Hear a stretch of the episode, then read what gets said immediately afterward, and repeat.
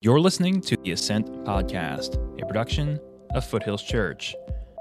In today's society, there is no shortage of influence, messaging, and pressure to conform to a certain style of dating. But what if we take a step back and ask the question how does dating, as culture defines it, impact our future relationships or even our future marriage? I sat down with lead pastor of Foothills Church, Trent Stewart, to discuss what it means to date in today's world and how to approach dating as a follower of Christ. When I put Jesus at the center and I put Him um, as my Lord, and, and I'm, I'm constantly taking myself off that throne, I'm taking other people off that throne, I'm taking money off that throne and success off that throne, and I'm really I'm really dialed into okay, I want to serve and love Jesus. He's he's he's the ultimate. He's the priority. Now he that that frees me up to really know the love of God, which then allows me to actually love another person with His love and not a selfish love. I'm Britton Drown. Thanks as always for listening. Let's jump right in.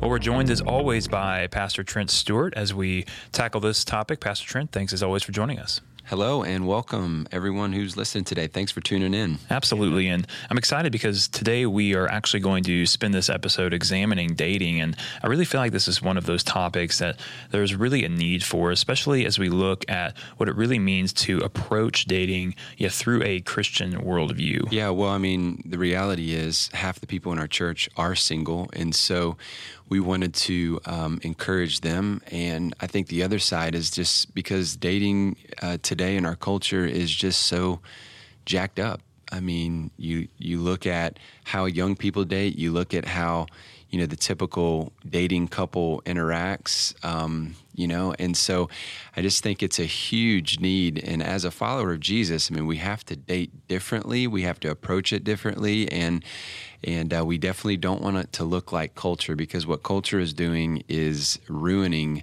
um, relationships, and you um, you know create so much baggage and so many emotional ties that okay, then you try to go into marriage and you've got so many emotional heartbreaks and hangups and baggage that now we, we got to do a lot of unpacking before you can actually, you know, connect with your new spouse. And so if we do it differently, then we don't have to we don't have as many issues to deal with. Yeah, I mean, the approach we need to take may may look like a radical approach to dating, but you know, as you pointed out earlier in your message, dating is not a biblical principle. It's really a relatively new social norm.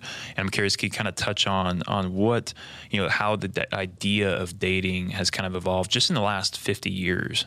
Yeah, well, I mean, for me personally, I kind of learned how to date by watching Friends and Seinfeld, and so um, if if that's where you learn how to date, you you probably had a lot of you know messed up feelings, just like me.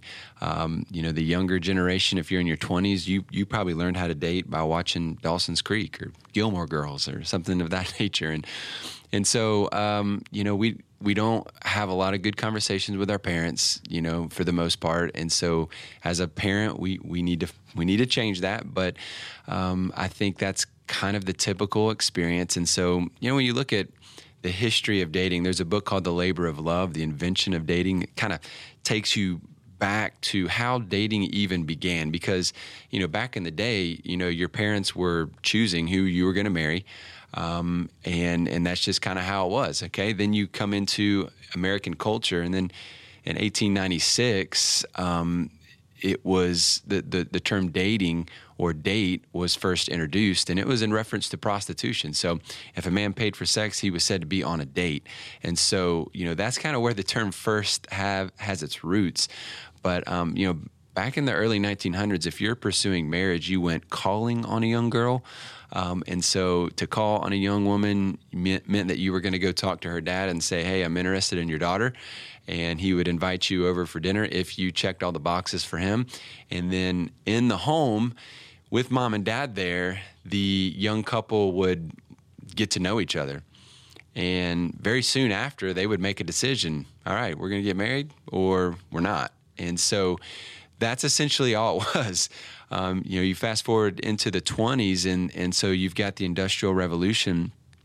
that developed big cities, big factories, and now single women are now working with single men for the first time. They're outside of their house and they're hanging out together. Not to mention the invention of restaurants and bars um, and those kinds of things were developed. And so now young people have a place to go hang out. Uh, away from mom and dad. And so, uh, very early on in the 20s, for the first time, single people now are beginning to isolate themselves away from mom and dad. And so you, you jump into the 40s and 50s, okay, you've, you've got the term going steady at this time. And so now we have somebody that you're interested in. Now you're saying, hey, we're going to go steady. That meant we're going to be exclusive. And you know now we're gonna you know the invention of cars now more people are driving so now we have even more freedom to get away from mom and dad and, and out of the house and, and that supervision. So now we're you know parking cars, making out, driving movies. Um, you know, you can you can drive pretty far to get away from mom and dad and be alone. And so you have this invention of rock and roll.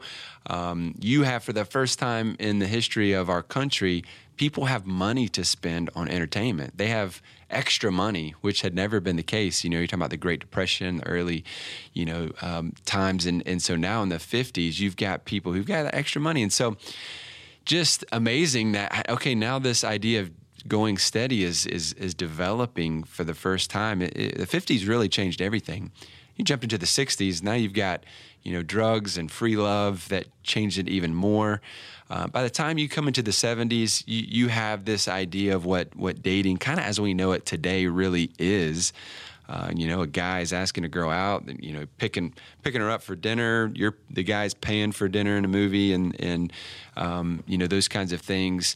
But now you kind of come into the 2000s, and here we are in almost 2020, and it's kind of different. It's it's more uh, of a hookup culture. It's a version of dating, but young people don't feel like they have to be exclusive. They don't have to be going steady or whatever you want to call it, dating to be in a physical relationship. And so it's it's uh, it's changing drastically. And if you're a parent, you're probably you, you probably feel very inadequate and you know just like the parents of the 50s like we haven't seen this before and things are changing and um, I, you know as a young couple or, or young person there's just a lot of pressure on on you know finding a spouse and and what that really looks like. And so it's it's very challenging. Yeah i mean if if this idea of dating is so now baked into society and it's something now that we've kind of grown up with it begs the question you know let's let's step back. What what does dating as a christian really look like? You kind of laid that out with three three ideas and the first of which was just being intentional when when you pursue someone or when you when you're entering into this this idea of dating. So can you kind of expand on that and what if I'm a Christian and uh, what does it mean for me to be intentional about dating? Yeah, well, I mean, I think the first thing we want to accept is that we we interact with someone, you know, for the purpose of dating to discover if this person is the person that I want to spend the rest of my life with. So if we're not starting with asking that question, then we're not ready to date.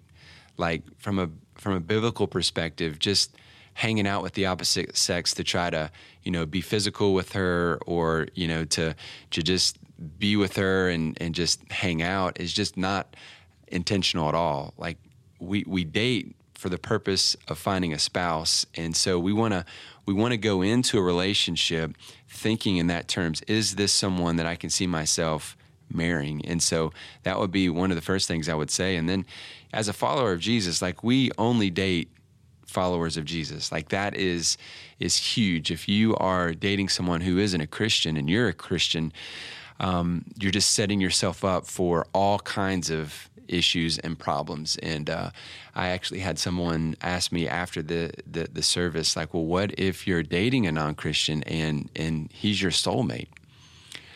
Like, well, again, having a soulmate is not in the Bible. Like we we the the the cosmic forces of love that are creating us to be together is just not a biblical concept. Like when I was dating my wife, uh, Micah, uh, before we got married, like I felt like the Lord, you know, had put her in my life.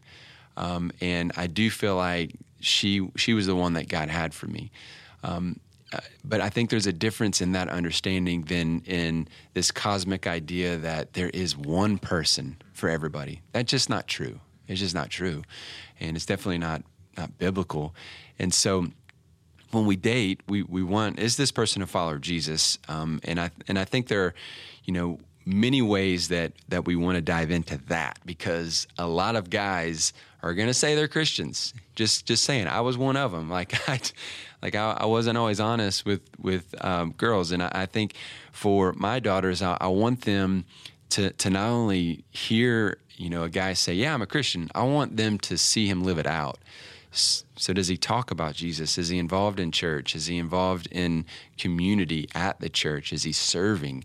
Uh, because those are those are things that I think are uh, proof and fruit that this person is serious about their faith, and not just somebody who says, "Yeah, you know, I'm I'm a Christian," and just check the box so that they can be with this girl. I, I can't tell you how many people, how many guys I've seen do that, say that, and then you're, you know, month one, you you kind of see, okay, this guy isn't he he doesn't really committed to the Lord, and now, as a result, you've got all kinds of issues, you know, that they're arguing about. So, so yeah, you, you want to date a follower of Jesus if you're single.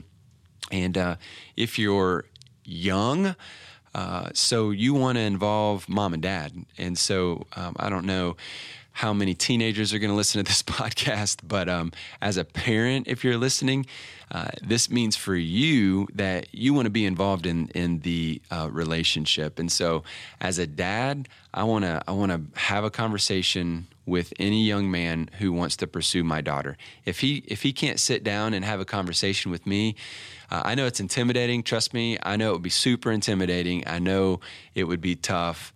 But if he can't do that, then he's not ready. He's not ready to pursue my daughter. Um, and so when I sit down with him, though, I'm asking him about his relationship with Jesus and his parents and his life and what he wants to do with his life and where does he go to church and how does he serve. And I, I look at it as an opportunity to help invest into this guy.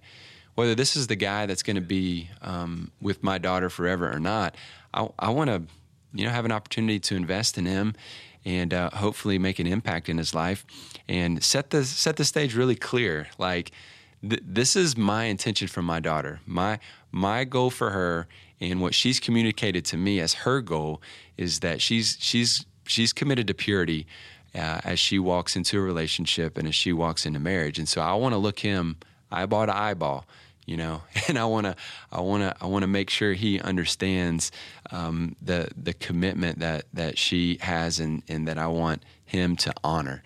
Um, and and so that's just one example. I think it's great for for moms to meet with the the girl if if you have a son.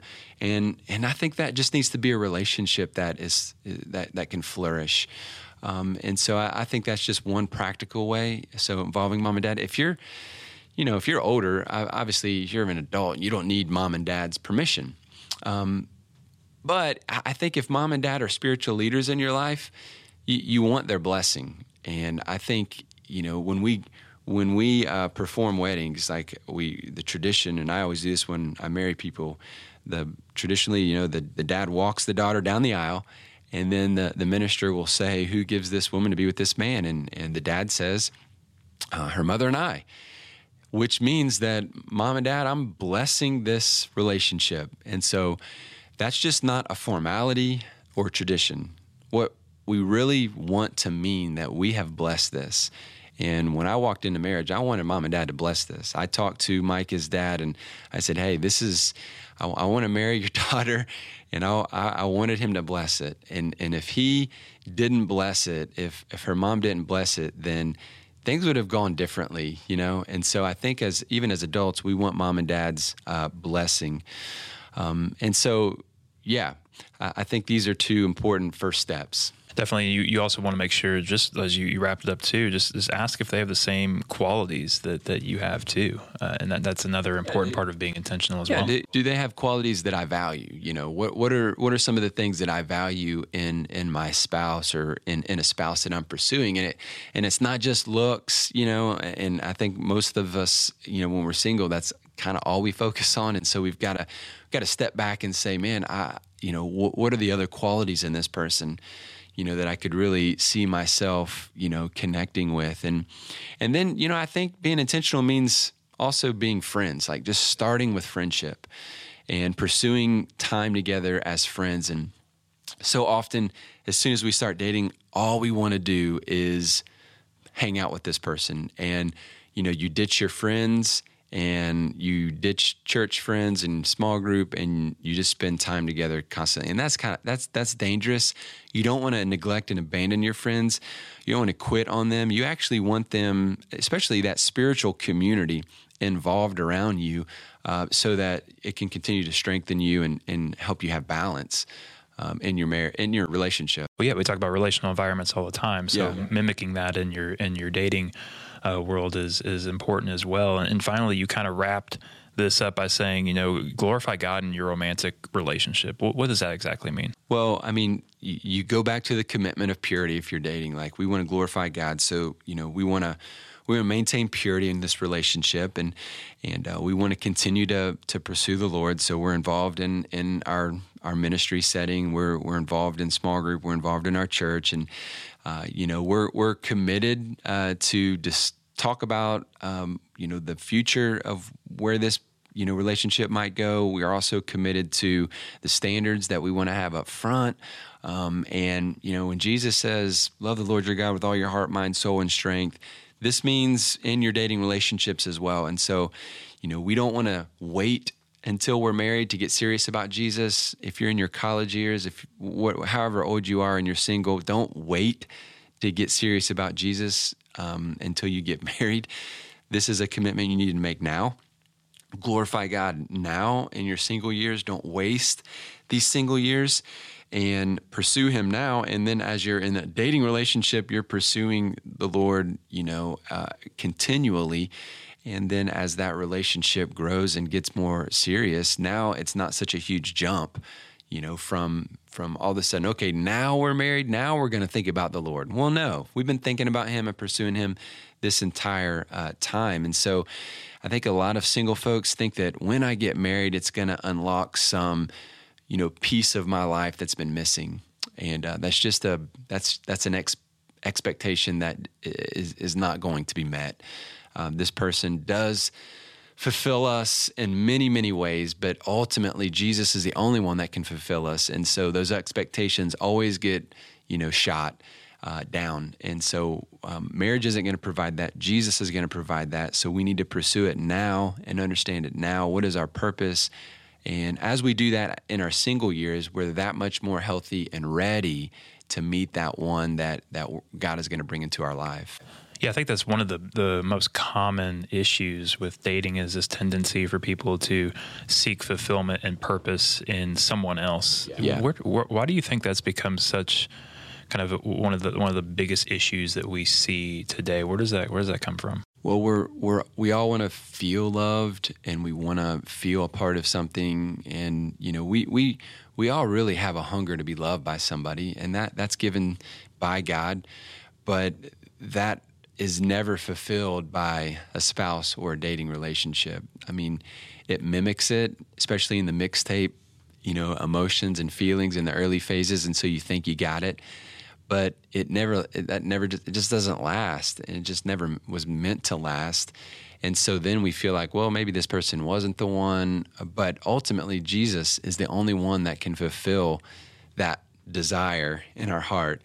And uh, so i think it's important that we stop focusing so much on trying to find someone and and really focus on becoming someone the, the someone that god wants us to be and when we do that he matures us and grows us and puts us in a position to meet the, the person that, um, you know, maybe he has for us. And if we're not becoming who he wants us to be today, then when we meet or run into this person, we're not, we're not even close to being in the same ballpark as, as what this person is looking for.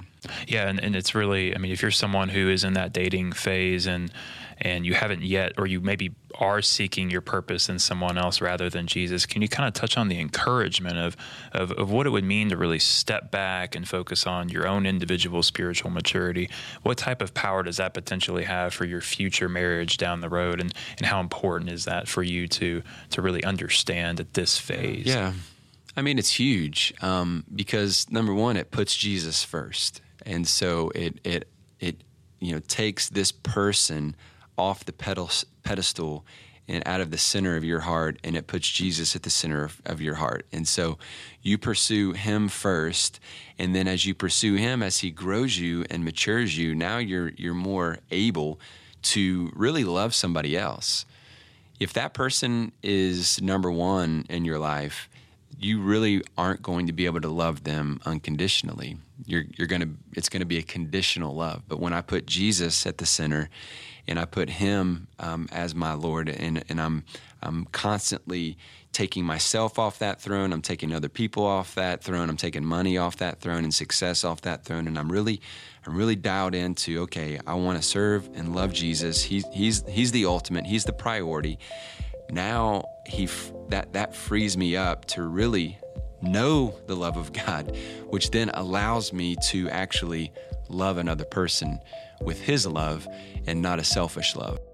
That's really good, Pastor Trent. And it really leads us perfectly into the final part of this series, which is going to really focus on what does it look like? What does it mean? And what are the ramifications of really putting Jesus at the center yeah. of your marriage? Thanks, as always, for joining us. Absolutely. Well, thanks as always for listening to this episode of the Ascent Podcast. And if you enjoy this resource, please take a moment to hit the subscribe button and go ahead and drop us a rating or a review. Subscribing to the podcast is a great way to stay up to date with all of the latest episodes as we release them every other Wednesday. And ratings and reviews just help us to reach more people. Thanks as always for listening.